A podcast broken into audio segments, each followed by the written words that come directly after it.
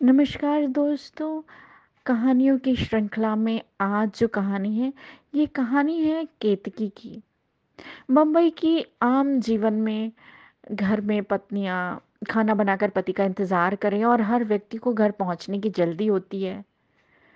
जल्दी तो होती है, लेकिन उत्सुकता में कोई कमी नहीं होती है। उसके विपरीत कमर्शियल जो पब्स और बार में है, उसमें तरह-तरह की पार्टियाँ होती हैं, व्यावसायिक मसलों पे बातें होती हैं, मीटिंग्स होती हैं। जैसे-जैसे शाम गहराने लगती है, पार्टियों में म्यूज़िक की जो धुनें हैं, वो तेज़ हो रही है और सब एक-दूसरे से झूठे-सच्चे वादे कर रहे हैं। इसी तरह की एक पार्टी में बैठी है केतकी केतकी गाँव से शहर आई है और वो अच्छी गीतकार बनना चाहती है।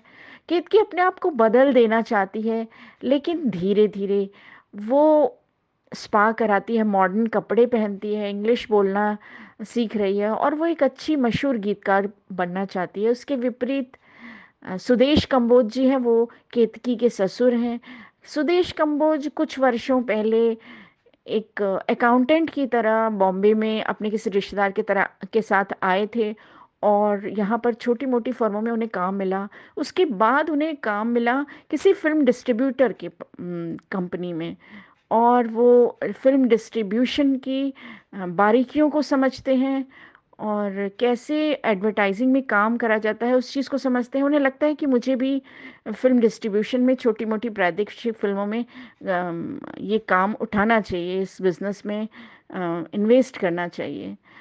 धी सुदेश कम्बोज जी का एक बेटा होता है, उसका नाम होता है धीरज।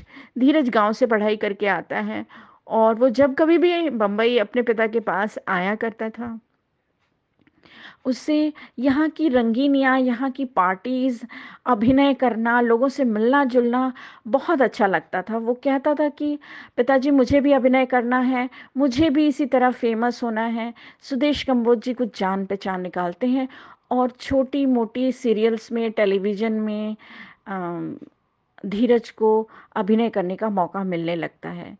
जैसे-जैसे समय बीतता है, धीरज के अभिनय को लोग सराहते हैं। तभी सुदेश कमोज कहते हैं कि गाँव से तुम्हारे लिए बहुत सारे रिश्ते आ रहे हैं धीरज, तुम्हारी हम शादी कर देना चाहते हैं। लेकिन धीरज कहता है पिताजी यहाँ का जो दोहरा जीवन है, यहाँ का जो रफ़्तार में लोगों को जीने की आदत है, ऐसे में कोई घरेलू लड़की को मैं शादी करता भी हूँ, तो हमसे शक करेगी, हमारे ऊपर कभी विश्वास करेगी, कभी हमको सपोर्ट नहीं करेगी। मैं तो चाहता हूँ कि मैं यहीं बम्बई की लड़की से शादी करूँ।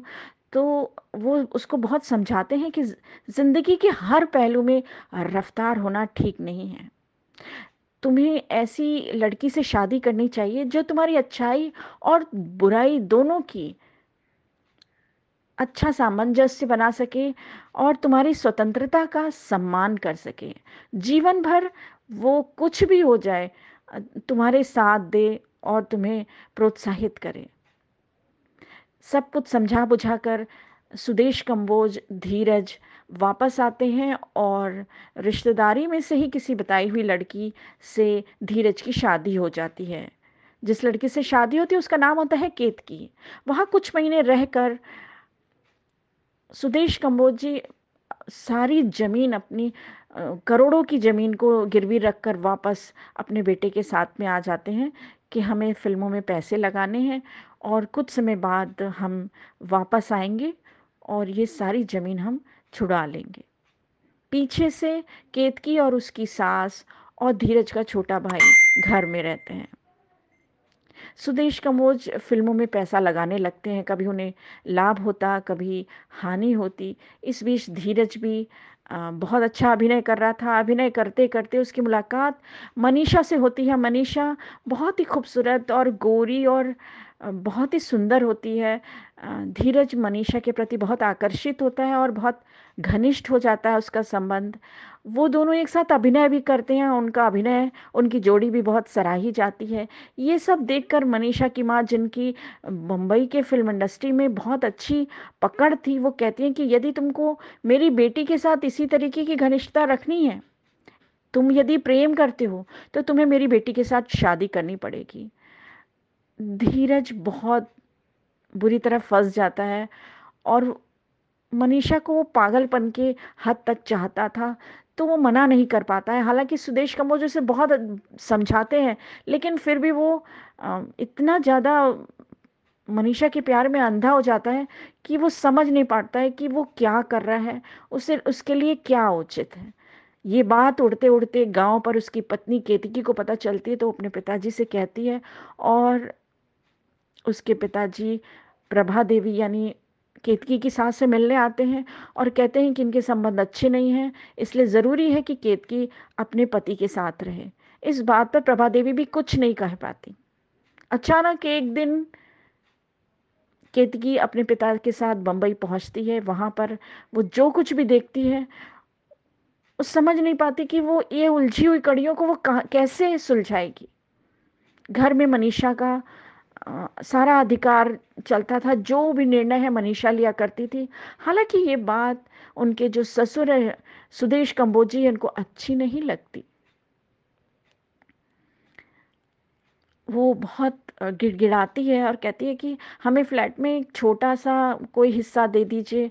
और इस तरह से भीख में मांगे हुए समय में अपने पति के साथ रहती है, उनको समझाने की कोशिश करती, उनके साथ समय बिताती है, कुछ अच्छी चीज़ें। जैसे एक घरेलू घरेलू महिला अपने पति को रिझाती अच्छा अच्छा खाना बनाकर उन्हें रिझाती थी। एक दिन केतकी कहती है कि मैं बहुत अच्छे गीत लिखती हूँ और मैं चाहती हूँ कि आ, किसी मेंटोर से किसी गाइड से आप हमारी मुलाकात करवाएँ हमारे गीत भी आ, फ़िल्मों में मशहूर होने चाहिए। उसकी भावना देखकर धीरज को केतकी के ऊपर बहुत तरस आ जाता है और वो किसी मेंटोर उनका नाम है गौतम अनिरुद्ध उनसे कहता है और गौतम अनिरुद्ध केतकी को गाइड करते हैं। धीरे धीरे केतकी के जो गीत हैं, वो फ़िल्मों में पसंद किए जाने लगते हैं। समय बीतता है।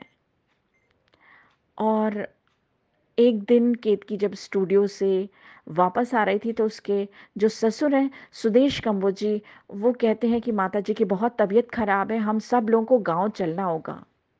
ये बात मनीषा से भी कही जाती है, लेकिन मनीषा कहती है, हमारे पास बहुत काम है, या तो मैं जा सकूँगी, या धीरज।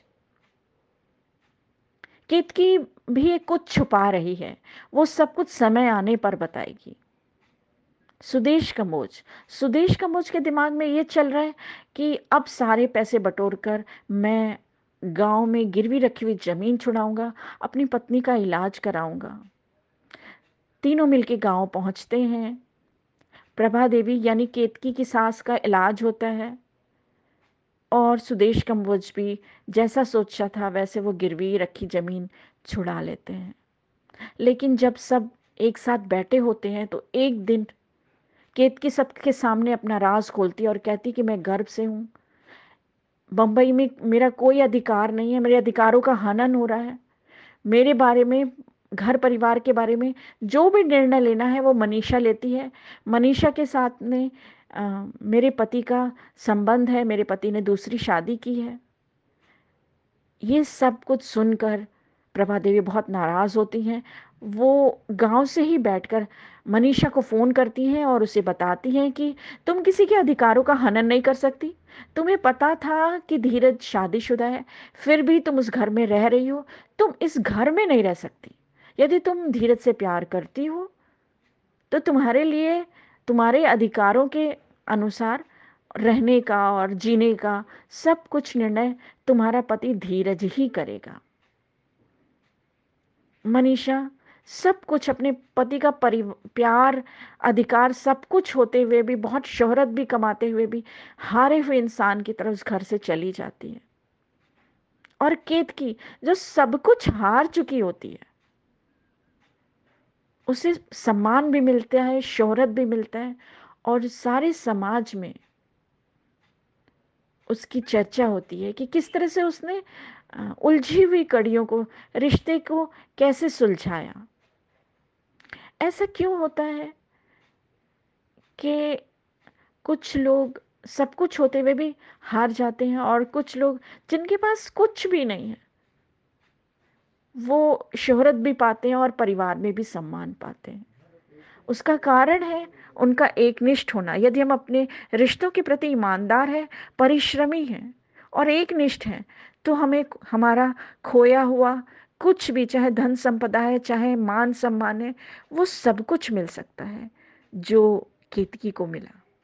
यदि हमारी कहानी पसंद आती है तो प्लीज़ लाइक कीजिएगा। धन्यवाद।